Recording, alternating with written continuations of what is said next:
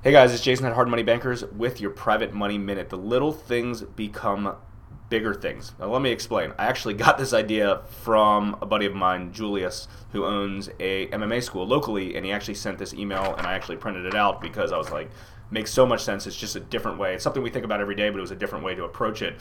Um, and he ends it as think big and think small. And I'm going to explain a little bit. Let me just read a quick blurb and then I'm going to explain. Many people are always looking for the one moment or that little piece of knowledge, that relationship, or the aha moment that changes their life. It's almost like luck. They're hoping to be in the right place at the right time.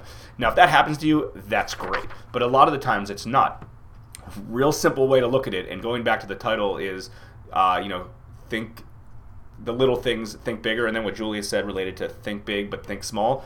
Do one thing and then one plus one equals two and then two plus one equals three and then so and so and so on. Instead of trying to just hit a home run or do big big big big things do all the little things over and over and over on a consistent basis making them a habit and that turns into big things very very quickly right? You can either hit a 10 or you could hit 10 ones. 1 2 3 4 5 6 7 8 9 10 and accomplish the same goal. Yes you take more time to do that but just like everything else, it's baby steps and it's little things. It's like the snowball um, acronym that we talk about all the time. A snowball starts very, very small and then it rolls down the, the hill, it builds momentum, it gets bigger, bigger, bigger, bigger, bigger, bigger, bigger, right? It didn't start as this gigantic snowball. It started as a little snowball and it grew and it grew and it grew and it grew and it grew, right? So just do the block and tackle, the little things every day, the small things. Call one new person um, do one more marketing campaign, whatever it is. You can relate it to anything you want in your business, but it's the little things and the little things and the little things and the little things that grow and grow and grow and grow and grow, and then it's a gigantic thing.